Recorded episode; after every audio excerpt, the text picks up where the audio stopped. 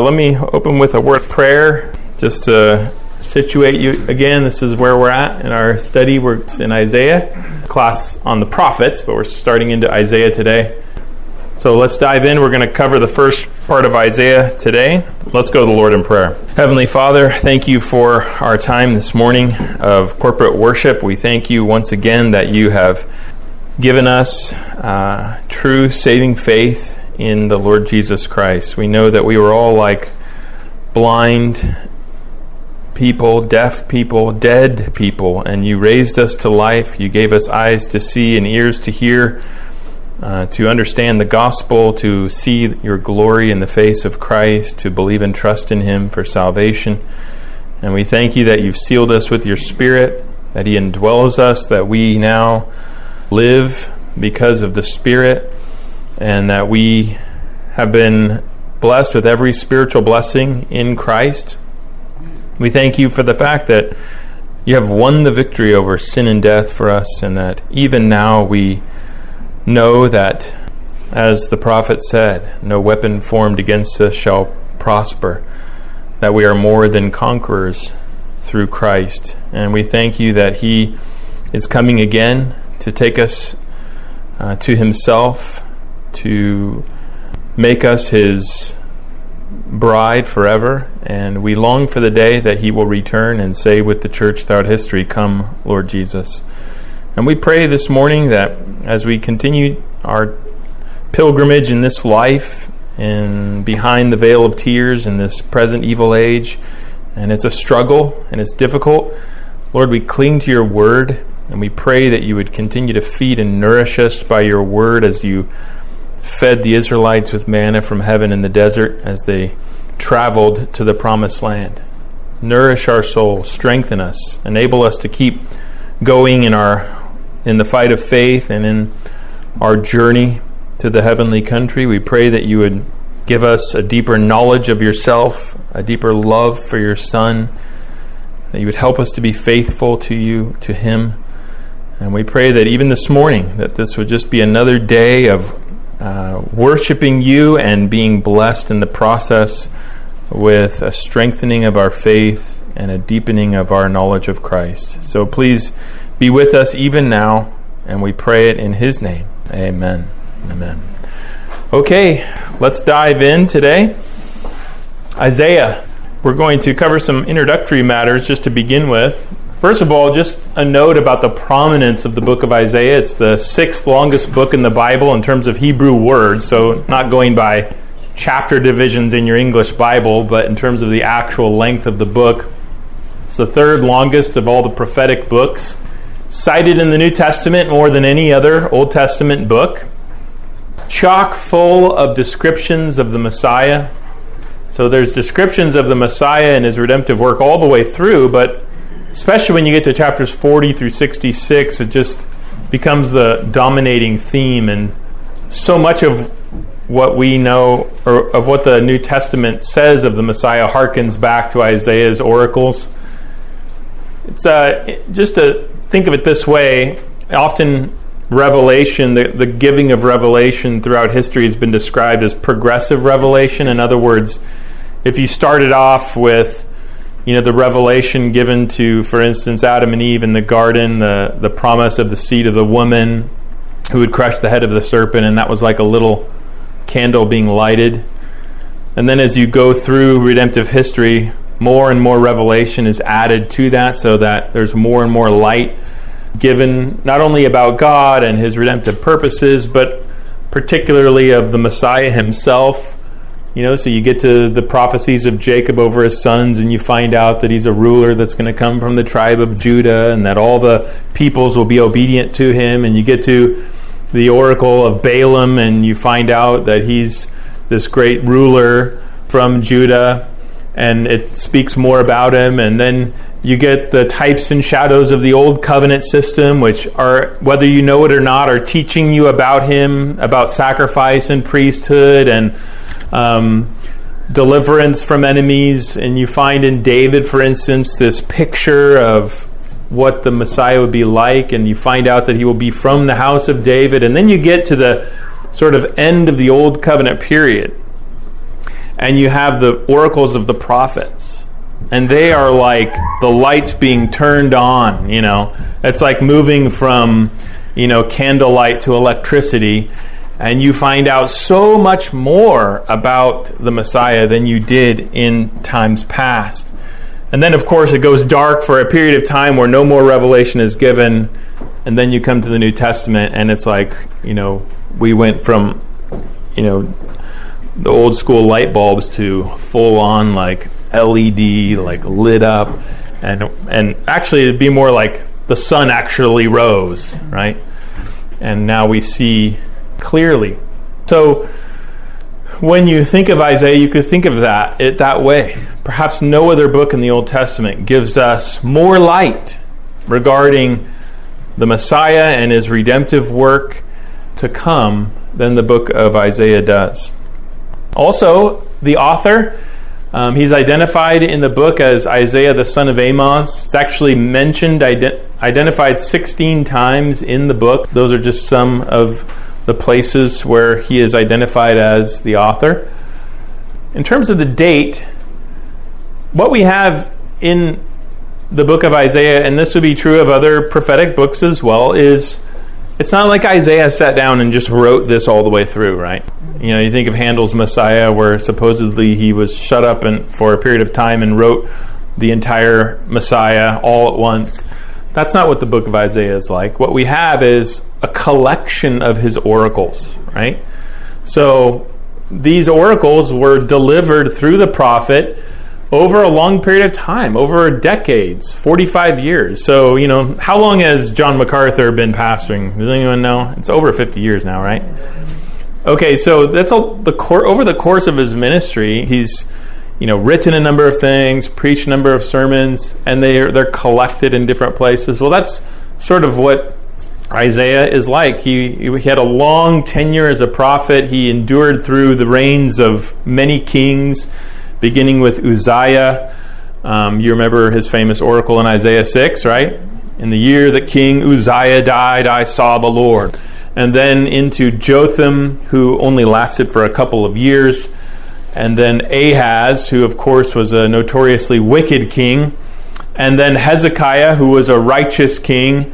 And it seems that possibly he lasted through the reign of Hezekiah beyond his death and into the reign of the most wicked king in Israel's history, who was Manasseh, a devastating reign of he reigned longer than any other king, and and because of that seemed to do the mo- more damage to the nation than any other king. Although we know from at least one portion of Scripture that it seems that when he was conquered and taken away uh, into in chains and imprisoned in a foreign country, he repented and the Lord restored him, which is interesting.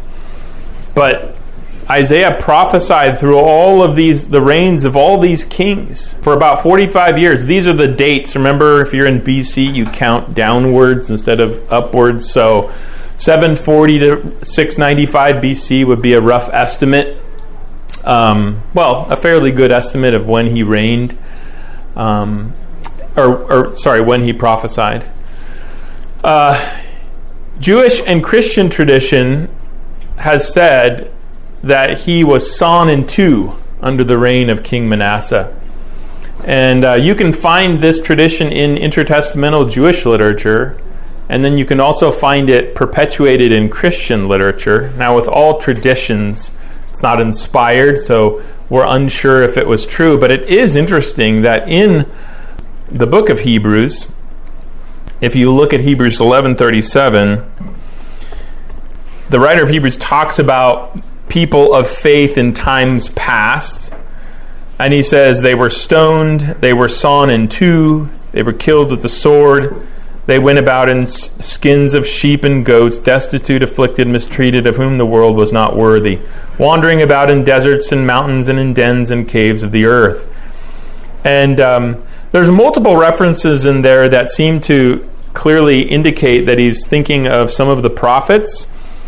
Um, however, that particular reference, they were sawn in two. It's sort of an odd description, and most commentators agree that that seems to be an allusion to this tradition that um, goes back to the intertestamental Jewish period at least that said suggested that he had been killed that Isaiah had been killed in that way under the reign of the wicked king Manasseh. So just an interesting little note about what may have been his fate. The location while he did uh, minister during before the fall of the northern kingdom which what which was the northern kingdom? Israel. Israel, Judah in the south. He did minister before the Assyrians came and conquered the northern kingdom, yet his the location of his ministry was in the southern kingdom and predict, particularly he seems to have been centered in the city of Jerusalem. Um, we know at least that he was there for long periods of time. Whether he was restricted to that area, we're not sure, but he seems to have been in Jerusalem and Judea. By the way, all the basics of this information are found in the very first verse of the oracle or of the book where it says the vision of Isaiah the son of Amos which he saw concerning Judah and Jerusalem in the days of Uzziah, Jotham, Ahaz and Hezekiah kings of Judah. Okay, so just some introductory matters about Isaiah. Any questions on these before we sort of move forward here?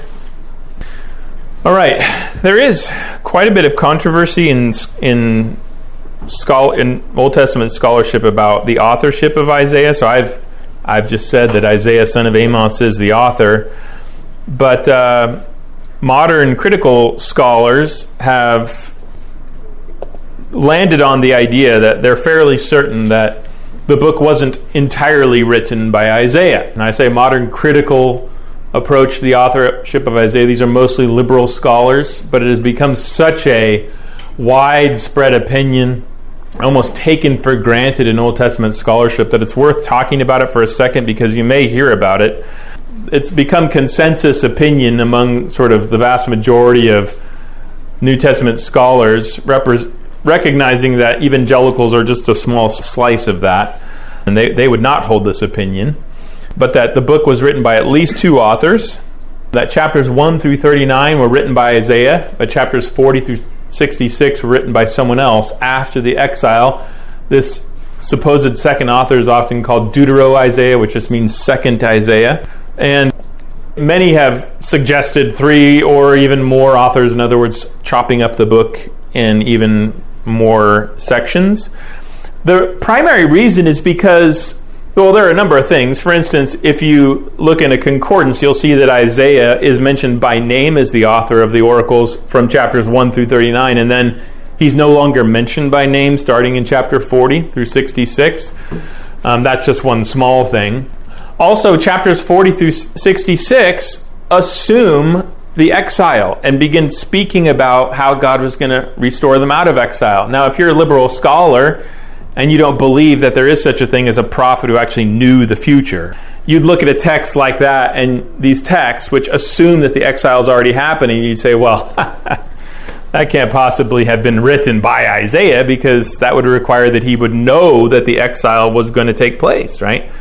So much like the the oracles of Daniel, which speak of so clearly of the coming kingdoms of Medo of Greece and then Persia and Rome scholars say, well, that has to have been written by someone later on after Daniel, because Daniel couldn't have possibly known about the rise of those those empires. But so this is, you know, based on that sort of anti supernatural bias, it's assumed that 40 through 66 was written by someone later, after the exile had taken place, and sort of appended to the oracles of Isaiah. And also, in order to support that, they've looked at and tried to identify all these differences between the two parts of the book, um, differences in themes that are emphasized, different usage of vocabulary, different literary styles, and to support this that it was actually written by someone else. Now, um, obviously, there's been a response by this to those who would hold that the entire book, the more conservative scholarship that would hold that the entire book is written by Isaiah. And that is that, and this is so true of so much of liberal scholarship is that there's just simply no real evidence. There are concocted theories and then and then they look within the books to try to find reasons to support their their ideas. But there's no real actual evidence. So for instance we don't there's no manuscripts hebrew manuscripts of isaiah that would somehow reflect that a shorter version of the book. And so that you could look at the manuscript tradition and go oh yeah you know earlier manuscripts were shorter and then this was added later on. There's no evidence of that at all in the manuscript tradition. All we have is we have manuscripts that have the whole book and it's all attributed to isaiah and so if it is one book um, well, then that superscription in, that we read in verse 1, which ascribes the whole book to Isaiah, that becomes specific, significant. If there was any evidence that 40 through 66 were added later on, well, then that, that would be that would change things, but we just don't have any reason to believe that this isn't one book, a, a collection of all Isaiah's oracles. Also, you know, we don't have this supernatural bias. So we assume that that as the scriptures indicate, God exists. He can inspire people to know the future because he plans the future. Um, he can reveal it to prophets, and that he has. And so there would be no problem at all with Isaiah foreseeing the exile. And by the way, it's not just Isaiah, Jeremiah and other prophets would have foreseen it as well. Next, there are many themes and distinctive words and phrases that are shared by both parts of the book. So just as you could go back through and you know find, oh yeah, well there's a theme, there's some themes that are addressed in 40 through 66 that aren't in that aren't in the 1 through 39. Yeah, and you could also find themes that are in 40 through 66 that are in 1 through 39. So in other words, all of this you could go and find phrases and words that are shared in both parts of the book. In other words, this isn't really a very strong argument at all. And by the way, that kind of stuff, if if this was written over 45 years, right, by a single man, if, if I were to go back and to compare, you know, your writings uh, now to things that you wrote 25 years ago, would there be differences in vocabulary and perhaps style and other things? Yeah, of course. So there's a sense of just artificiality with this type of argument that's really not in touch with reality. Also, there are other pre exilic prophets, prophets that they ministered before the exile, which seem to allude to, even cite, portions of Isaiah 40 through 66. This is common. Oftentimes, prophets knew each other, and if you had a very important prophet, another prophet might be aware of their oracles and actually cite some of their oracles. And uh, so, if you have a prophet that ministered, another prophet that ministered before the exile, and he's citing Isaiah 40 through 66, well, that means that Isaiah 40 through 66 must have been written before the exile, right? And then finally, the New Testament attributes parts of chapters 40 through 66 to Isaiah obviously the most what's the most famous chapter to us as Christians in this section? Isaiah 53. Well, in both John 12:38 and Acts 8:28 through 33, they cite Isaiah 53. Well, this of course is the famous passage of the Ethiopian eunuch and he's reading it says he it says in the text that he's reading from the book of Isaiah and he's reading Isaiah 53 and Philip comes along and explains it to him, right? Well, these are two places where they cite from this second part of the book and attribute it to Isaiah explicitly in the New Testament. So, my point is while this has become such a widespread and accepted view in Old Testament scholarship that, you know, Isaiah 40 through 66 must not have been written by Isaiah, there is very good reason to reject that outright. Largely, it's based upon just the idea that there's no way he could have foreseen the exile um, which is just, you know, it's the same thing. People don't believe that Jesus couldn't have performed miracles or that God couldn't have created the world. Yeah, if you deny the existence of God and the biblical worldview outright and you have an anti supernatural bias, well, then you're going to come up with stuff like this. Okay, any questions on the authorship question? Okay.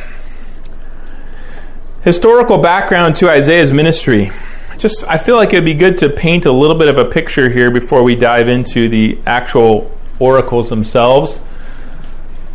And it's I think it's good for us just to realize that these books the more that we have done for instance archaeological work the more we recognize that these books are indeed rooted not in some kind of fairy tale history but in the real history of the ancient Near East. And this is true of Isaiah. So the book itself indicates in 2 Kings 15 through 29, you see him identified by name that I that uh, that Isaiah ministered toward the end of the great Assyrian Empire during the reign of a king named Tigath, Tiglath-Pileser III, um, and that Israel and Syria had joined forces to attack Judah. So scholars have suggested that what has happened here is that the Assyrian Empire, which was a was if you think of the great empires in the history of this part of the world, you had obviously later on you have Rome and then the Medo-Persian Empire before that, the Rome, Greece, Medo-Persia, and the Babylonian Empire. Well, prior to that, one of the great greatest empires in that part of the world was the Assyrian Empire and it lasted for centuries. But toward the end, as the empire was weakening, you would have vassal nations begin to think, well, perhaps we can rebel and perhaps we can get our independence. And what they wanted to do was band together to form coalitions so they'd have a better chance of rebelling and breaking away from the, imp- the imperial power. Well, it seems that Israel had joined forces with Syria and wanted the southern kingdom of Judah to join with them in rebelling against the Assyrians, but Judah wouldn't do it. And so they joined forces to attack Judah. And you can see this laid out in 2 Kings 16. In fact, it might be helpful for you to just turn to 2 Kings 16 because this these chapters in 2 Kings 16 through 18 sort of set the historical background for uh, Isaiah's ministry. So you can see, for instance, verse 5 Then Rezin, king of Syria, and Pekah, the son of Remaliah, kings of Israel, came up to wage war on Jerusalem, and they besieged Ahaz, the king of Judah, but could not conquer him. And so the, the, these two kings lay siege to the southern kingdom of Judah.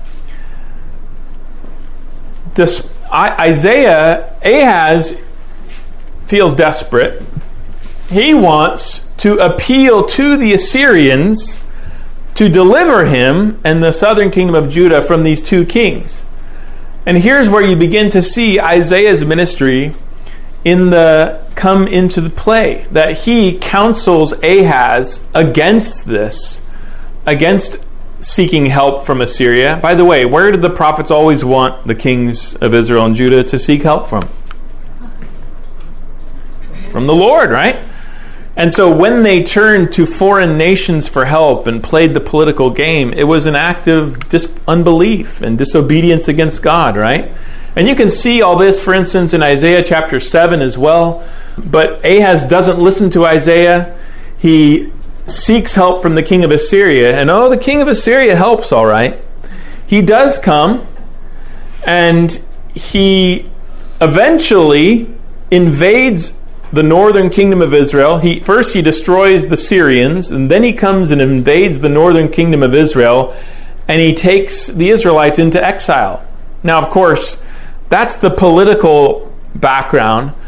Spiritually, we know that the northern kingdom of Israel, God allowed them to be taken into exile by the Assyrians. Why?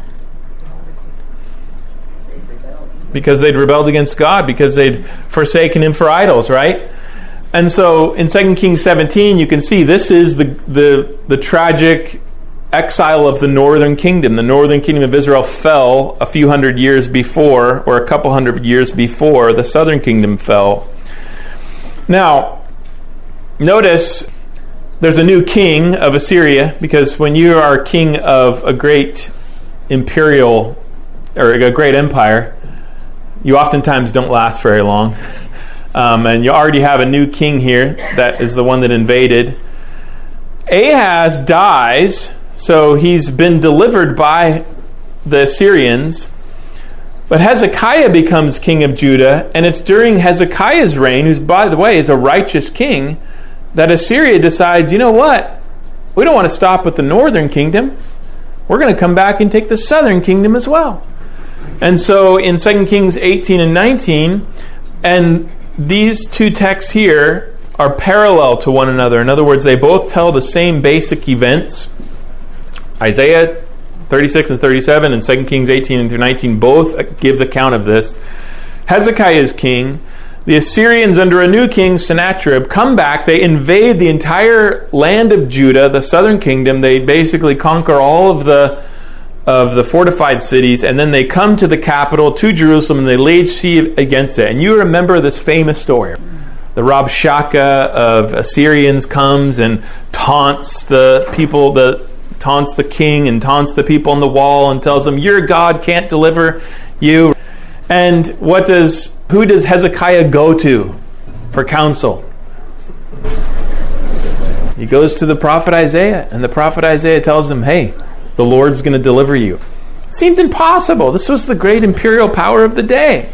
How could the little kingdom of Judah, with its nothing army hold up in a siege, ever you know overcome the great, the mighty Assyrians?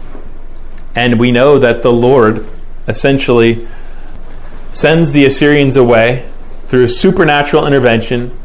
They go back to Assyria. King Sennacherib himself is killed and the southern kingdom never falls to the Assyrian. Now, we also see in the background of Isaiah's reign that while Hezekiah did a good thing in terms of uh, seeking help from the Lord to deliver them, and Isaiah was involved with this, yet in the Middle East at that time, as I mentioned, Assyria was on the wane and uh, they were having vassal nations begin to try to break away. And as often happens, a new power was arising in Mesopotamia, and that was the Babylonians. Now, in the reign of Hezekiah, Babylon was a rising power, but at th- that point, it, it, it didn't seem as if they were going to be able to overthrow the Assyrians, but they were a, a, a coalition power that you know, people in the region thought perhaps could eventually overthrow the Assyrians. And so Hezekiah seems to have thrown his lot in with the Babylonians against the Assyrians. So there is these this story in 2 Kings 20 and Isaiah 39 where you remember it Babylonian emissaries came to the city of Jerusalem and what did Hezekiah do? Showed them around, showed them all his storehouses and his armories, right? Because he's thinking, well, this is a potential ally, someone that could deliver us from the Assyrian uh, threat. Well, the prophet Isaiah, you remember, famously comes to him and says, Guess what, Isaiah? The time is coming when these very Babylonians will come back and take the city into exile. And some of your own officials will be eunuchs in the court of Babylon, right? And then, of course, we, we find out that in many ways that's where the book of Daniel picks up. So, this is the sort of political, historical background to at least a good portion of, uh, of Isaiah's ministry. He was right in the thick of high level, intense military and political goings on in the capital city of the southern kingdom of Judah. All right, any questions about that before we move on? Okay. Now, some general features about the book. First, obviously, the book contains a collection of individual oracles and some narratives, in other words, some stories. I mean, I already mentioned to you there's a whole section in Isaiah where it tells the story of how God delivered them from the Assyrians.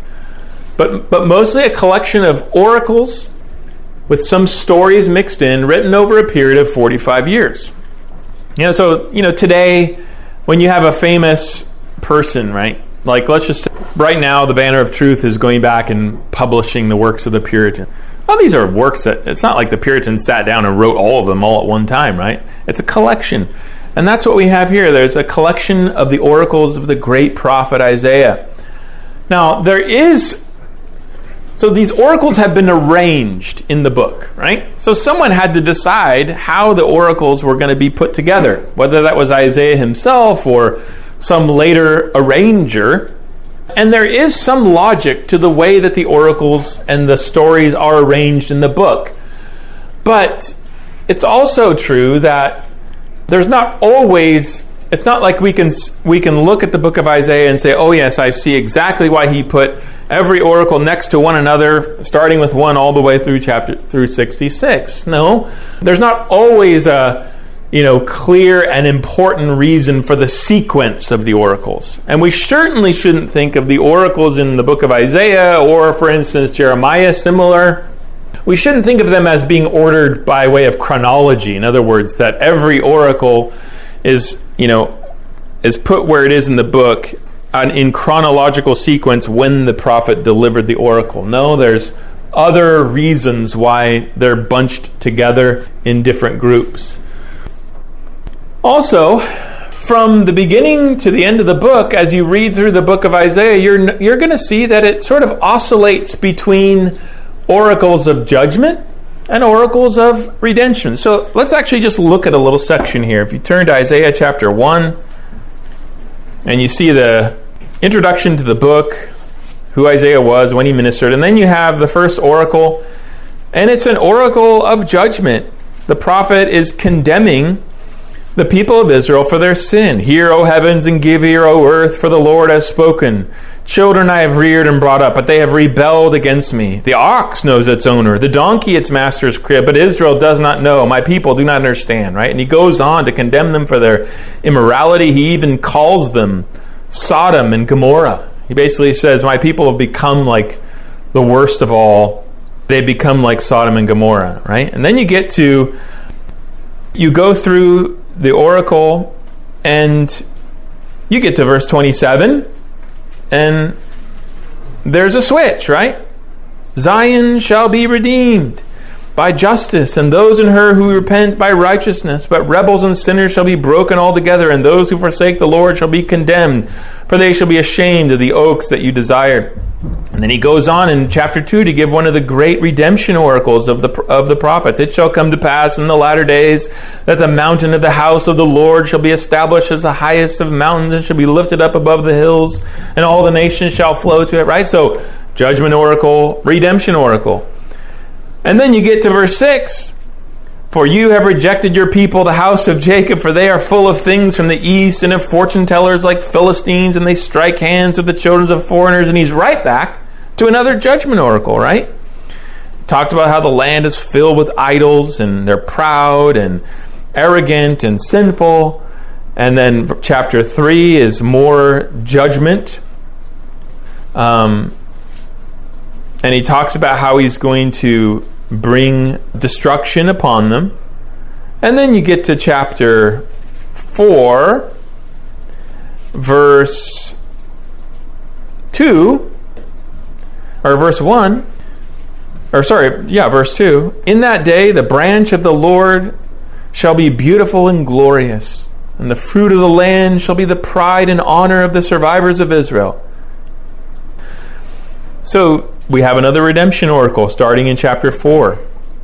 And it talks about the Messiah and how um, the Lord will redeem Zion. And then in chapter 5, it's right back to a judgment oracle. So you see, the book sort of oscillates back and forth between oracles of judgment and oracles of redemption. In other words, that at least I would say that that's a general pattern through a good portion of the book. But there is some broader trajectories in the book. So there is a general movement in the book from more of an emphasis upon judgment on Israel. So, in other words, if you're in the earlier section of the book, um, you're going to find more judgment oracles than redemption oracles. But as you get toward the end of the book, you are going to find more emphasis upon redemption oracles than judgment oracles. So I already mentioned as you get to chapters 40 through 66, now the oracles shift to almost predominantly redemption oracles with some judgment oracles mixed in. So it is clear that the oracles have been arranged in such a way that you know it's more judgment at the beginning and then it moves toward more redemption at the end. And of course, when we talk about judgment and redemption oracles, we recognize in the book of Isaiah that the nations are not left out of this. God is, after all, the God not just of Israel, right? But of the whole world, of humanity. And going back to Genesis, his plan of redemption was not just for the nation of Israel, right? But for a fallen human race. And so there when it comes to the book of Isaiah, you see oracles of judgment both upon Israel and the nations, and you see oracles of redemption both for Israel and for the nations. A remnant of both, but a remnant of both believing Jews and believing Gentiles. And that's there in the book. All right. Any, uh, any questions about this slide, the general features of Isaiah? Okay. So, just a broad overview of the book, and then we'll dive into some more specific teaching of the book at the end of this class, and then we'll focus on the teaching of the book in next the next class as well. Just a broad overview, chapters one through twelve. And if you wanted to, if you have your Bibles open, it's harder if you're on an electronic device. But as you flip through the the first um, twelve oracles, you'll see that the focus of these oracles is primarily upon the spiritual condition of Israel in Isaiah's day. So the Lord is condemning the nation of Israel for its idolatry, for its immorality in its day, and prophesying that judgment is coming upon them, as well as a future redemption.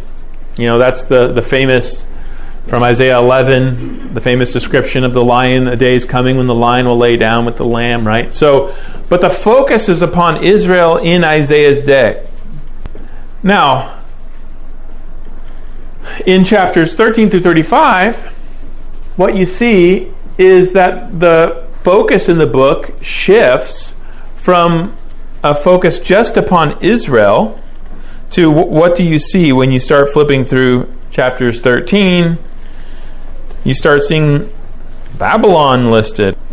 And uh, after that, Assyria, and after that, Philistia and Moab, and chapter 16 or 17, Damascus, which is the capital of Syria, and then Cush down in North Africa, and Egypt, also in North Africa. And what you begin to see is that it broadens out in this section of the book to oracles which focus upon judgment on the nations and then as you get toward the end of this section, you've gone, you know, you've gone sort of around the Middle East, starting with up in the north with or out with Babylon and Assyria, and then coming down around the Horn with Cush and Egypt, and it's sort of been judgment on everyone around. And then it focuses in upon Israel, and there's like five or six oracles where the focus is upon the judgment that God is bringing upon Israel. And scattered in with these judgment oracles are also oracles in which God gives a hope of future redemption. And guess what? Just as there's judgment upon the nations, the hope of future redemption is not only for Israel, but also there's hope for the nations through Israel uh, that they too would share in the redemption that God was bringing upon his people. Just as they would share in God's judgment, they would share in his redemption as well. Then you get to this section, 36 through 39, and as you look, you see the difference in the, the way the text is formatted. You see it goes from poetry to straight up prose. In other words, we've gone from poetic oracles to story. And you have chapters 36 through 39 really are a, a narrative transition in the book where it tells the story of God's deliverance of Judah from Assyria. Um, but you get to the end of this section, and that's when you have the Babylonian emissaries come, and the prophet says, Well, guess what? The exile is coming. The Babylonians are going to take you into exile. So this serves as a good transition in the book because it takes you from Israel's present state to and the uh, imminent exile that's coming, uh, destruction of the southern kingdom of Judah and exile, which we know happened in 586 BC. And then after this, and again, when you look at chapters 40 through 66, you have oracles that now seem to shift their focus from Israel in the, in the, present day and their condition in the present day and the judgment that was coming, the exile. Now the focus shifts to what God was going to do for them on the other side of exile. Oracles of redemption that offered hope beyond the out of the ashes of judgment, beyond the, the judgment that was coming upon them. And we don't know when all these oracles were delivered by Isaiah. I mean, it could be that chronologically some of these oracles were, de- were actually delivered early on. But in terms of how the book is arranged, most of these oracles that anticipate a future redemption beyond the exile are put into this last section, chapters 40 through 66. So these oracles focus upon the glories of Israel's future redemption. This is where you have the famous servant songs, right? Where the Messiah comes into full view and he's described in various ways. This is also where you have the famous, uh, toward the end of the book, the famous uh, visions of the new heavens and the new earth. So these emphasize redemption for Israel and again, the nations, not in their entirety, but a remnant through the Messiah, who's described primarily here as the servant of the Lord, whereas in the earlier section, when you saw redemptive, redemption oracles, the Messiah was described not so much as the servant of the Lord, but as the branch from David's line, as the Davidic king. And here he's the suffering servant, or he is still a, a royal figure as well, but he's the servant of the Lord. And then all of these oracles, like I said, culminate in the vision of a glorious renewal that through the Messiah that will eventually lead to the renewal of all creation. All right, so that's an overview of the book and kind of how the book is arranged in terms of the oracles. Any questions on that? All right. What about the teaching of Isaiah? Well, I want to start with the theology proper of Isaiah. In other words, when you look at Isaiah, and this would be true of all the prophets, but you have this credible portrayal of Yahweh, of the God, the, the, the God who has revealed himself in the Bible, the God of Israel. There's an emphasis in Isaiah's prophecy, as there are in all the oracles, of the fact that God is the only true God, the one who is supreme over the universe because he is its creator. So if you think of Isaiah 40, this magisterial book, right, where you have, first of all, this speaking to Israel, who is at this time pictured as being out in the wilderness, out in exile. And you have the Lord announcing comfort. Comfort, comfort my people, says your God. Speak tenderly to Jerusalem and cry to her that her warfare is ended, that her iniquity is pardoned, that she's received from the Lord's hand double for all her sins. In other words, the time of your punishment is over, and now I'm going to comfort you in the ashes of your destruction. And he talks about how he's going to redeem them. And then, in order to basically assure them that he is able to do this, this is where you have the rest of the chapter talking about the greatness of Yahweh. That he is able to redeem them, as he says, because of how great he is. So, for instance, in verse 15, behold, the nations are like a drop from a bucket and are accounted as the dust on the scales. Behold, he, Yahweh, takes up the coastlands like fine dust. Lebanon could not suffice for fuel, nor are its beasts enough for a burnt offering. All the nations are as nothing before him. They are accounted by him as less than nothing in emptiness. To whom then will you liken God? Or what likeness compare with him? An idol? You know, you can just hear the laughter. And ha! You know. A craftsman casts it, and a goldsmith overlays it with gold and casts for it silver chains. In other words, you have to attach chains to an idol to keep it from falling over. He who is too impoverished for an offering chooses wood that will not rot. He seeks out a skilled craftsman to set up an idol that will not move. Do you not know? Do you not hear? Has it not been told you from the beginning?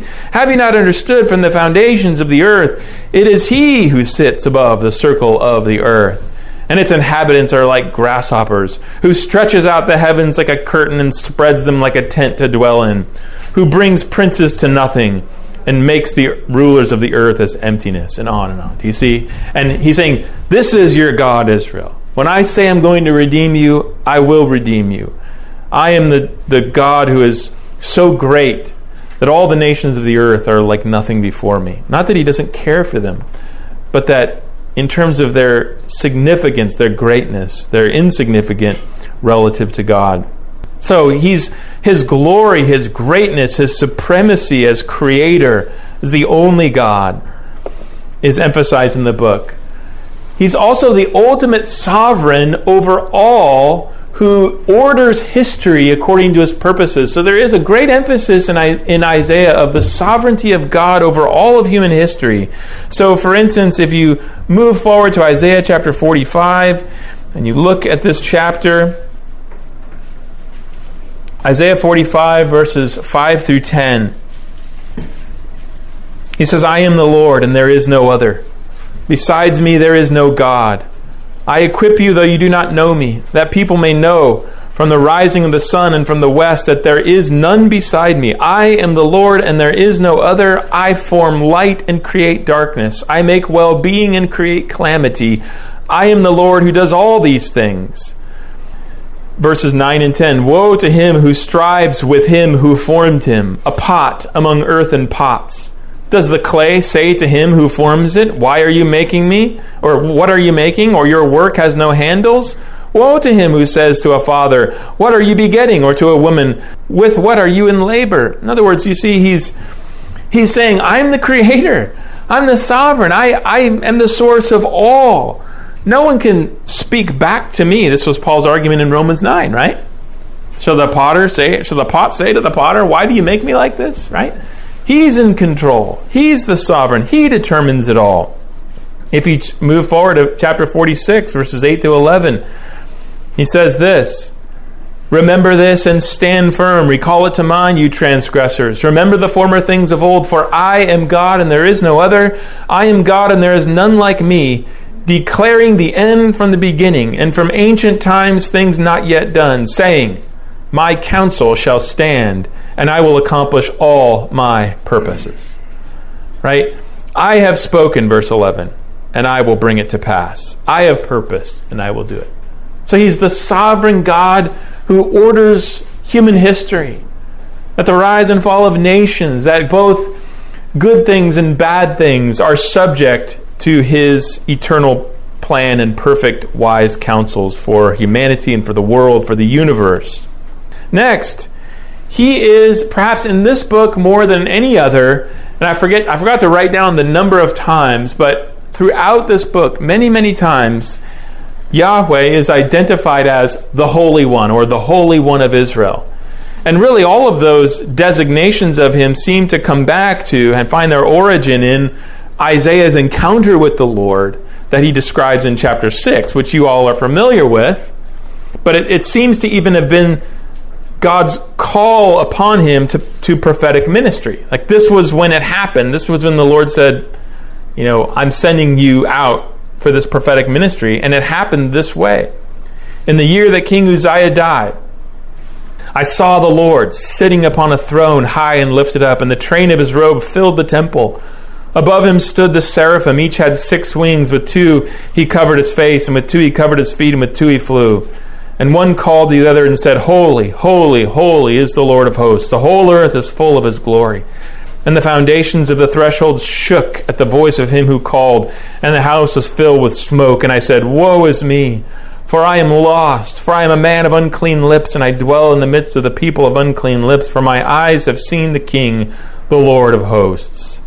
And then we have later on, this call to ministry whom shall i send and who will go for us and he says here i am send me and then throughout his oracles he repeatedly identifies yahweh as the holy one the one who is uncreated who is set apart from his creation who transcends his creation who is perfectly pure so pure in the glories of his being that we cannot stand before Him as sinners, right? That we need to be atone, have our sin atoned for to relate to this holy God as we see that Isaiah did in verse 6. Next, Yahweh is the judge of all mankind, who will judge the nation with perfect justice for their sins. So, just to give you a taste of this, Isaiah chapter 14, verses 3 through 6. When the Lord has given you rest from your pain and turmoil and the hard service with which you are made to serve, you will take up this taunt against the king of Babylon. How the oppressor has ceased, the insolent fury ceased. The Lord has broken the staff of the wicked, the scepter of rulers that struck the peoples in wrath with unceasing blows, that ruled the nations in anger with unrelenting persecution. The whole earth is at rest. They break forth into singing.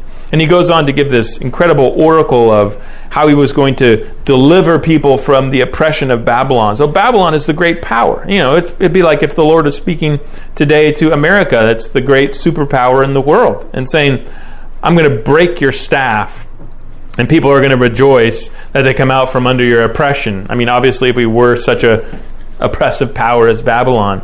And what we see is that's just one nation. As you go through, you see he judges all the nations of the world. In, in chapters 13 through 21, you have oracles against all the nations. Why? Because he is the creator, and all mankind is accountable to him, and they will all stand before him, and he will bring judgment on them. And indeed, he brings judgment on the nations in this life. He makes nations fall, and he makes them rise. Both individuals and entire nations. So Yahweh is revealed as the judge of all. And then finally, in sort of complement to this, because there's never a tension in any aspects of God's character, he's also revealed as a compassionate God. I love this in chapter 30, verse 18. We have this Therefore, the Lord waits to be gracious to you, and therefore he exalts himself to show mercy to you. For the Lord is a God of justice. Blessed are all those who wait for him.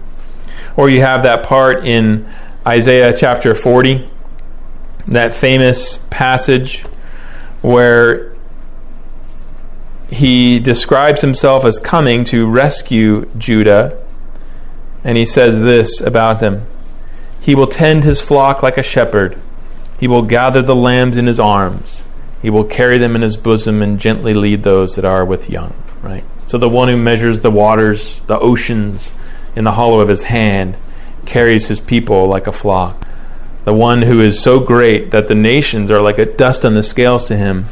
He knows his people. He tenderly cares for them. He will redeem them. Uh, so he is a God who is compassionate. He's willing to forgive chapter 1 verses 18 through 20 is a, is a great example of this. He's, he's condemns israel for their blatant idolatry and how the religious activity is an offense to them because when they come before him they have injustice and bloodshed on their hands. And then in verse 18 he says come now let us reason together says the lord. Though your skins are, sins are like scarlet they shall be as white as snow. Though they are red like crimson they shall become like wool if you are willing and obedient, you shall eat the good of the land. But if you refuse and rebel, you shall be eaten by the sword, for the mouth of the Lord has spoken. So his people are wicked, desperately wicked, rebellious, but he appeals to them. I'm willing to forgive you. I'm willing to restore you if you only listen. He's compassionate, he's merciful, he's gracious.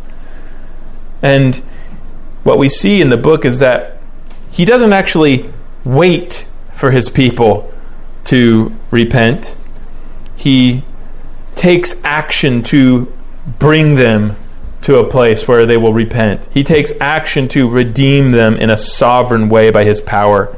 So, Isaiah chapter 4, verses 2 through 6. In that day, the branch of the Lord shall be beautiful and glorious, and the fruit of the land shall be the pride and honor of the survivors of Israel. And he who is left in Zion and remains in Jerusalem will be called holy everyone who has been recorded for life in Jerusalem, when the Lord shall have washed away the filth of the daughters of Zion and cleansed the bloodstains of Jerusalem from its midst by a spirit of judgment and by a spirit of burning. Then the Lord will create over the whole site of Mount Zion and over her assemblies a cloud by day and a smoke and the shining of a flaming fire by night For all over all the glory there will be a canopy. There will be a booth for shade by day and from heat, and for a refuge and a shelter from the storm and rain. So you see here that the Lord declares that He will sovereignly redeem them, that He will remove their guilt by through His own sovereign activity, and then He will restore them. And He uses that image of how He watched over Israel in the desert with the cloud by day and fire by night. And He says, He describes them as once more He's going to watch over them and protect them um, from all harm, right? And, and it's not just him because when you or it's not just Israel because when you move to chapter 11 you have this glorious picture of an, an expansive salvation uh, where if he describes a shoot coming forth from the stump of Jesse, right? He describes the rise of the Messiah and how he will be anointed by the Spirit, how he will judge the earth with equity. But notice when you get down to the latter part of the chapter, look what it says. Uh, verse 10, and we'll end here. In that day, the root of Jesse, who shall stand as a signal for the peoples, of him shall the nations inquire, and his resting place shall be glorious. In that day, the Lord will extend his hand yet a second time to recover the remnant that remains of his people from Assyria, from Egypt, from Pathros, from Cush, from Elam, from Shinar, from Hamath, and from the coastlands of the sea. He shall raise a signal for the nations, and will assemble the banished of Israel, and gather the dispersed of Judah from the four corners of the earth. The jealousy of Ephraim shall depart, and those who harass Judah shall be cut off. Ephraim shall not be jealous of Judah, and Judah shall not harass Ephraim, but they shall swoop down on the shoulder of the Philistines in the west, and together they shall plunder the people of the east. They shall put out their hands against Edom and Moab, and the Ammonites shall obey them. And the Lord will utterly destroy the tongue of the sea of Egypt, and will ra- wave his hand over the river with his scorching breath, and strike it into seven channels and we will lead a people across in sandals. There will be a highway from Assyria for the remnant that remains of his people, as there was for Israel when they came up from the land of Egypt. So, this is like an expansive thing, right? There's going to be a judgment upon the wicked in Israel and a judgment upon the, their enemies among the nations. And they're going to have victory over their enemies. But he's also going to be a signal to the nations. He's going to gather those that have been scattered among the nations, make them one people again. And also, there's going to be a remnant who, who flock to the Messiah out of the nations. So that you have this picture of the whole world, you know, the, the known world at that time, the description sort of centers around that part of the world, will be under the reign of the Messiah, and there will be peace, and there will be justice finally under his rule.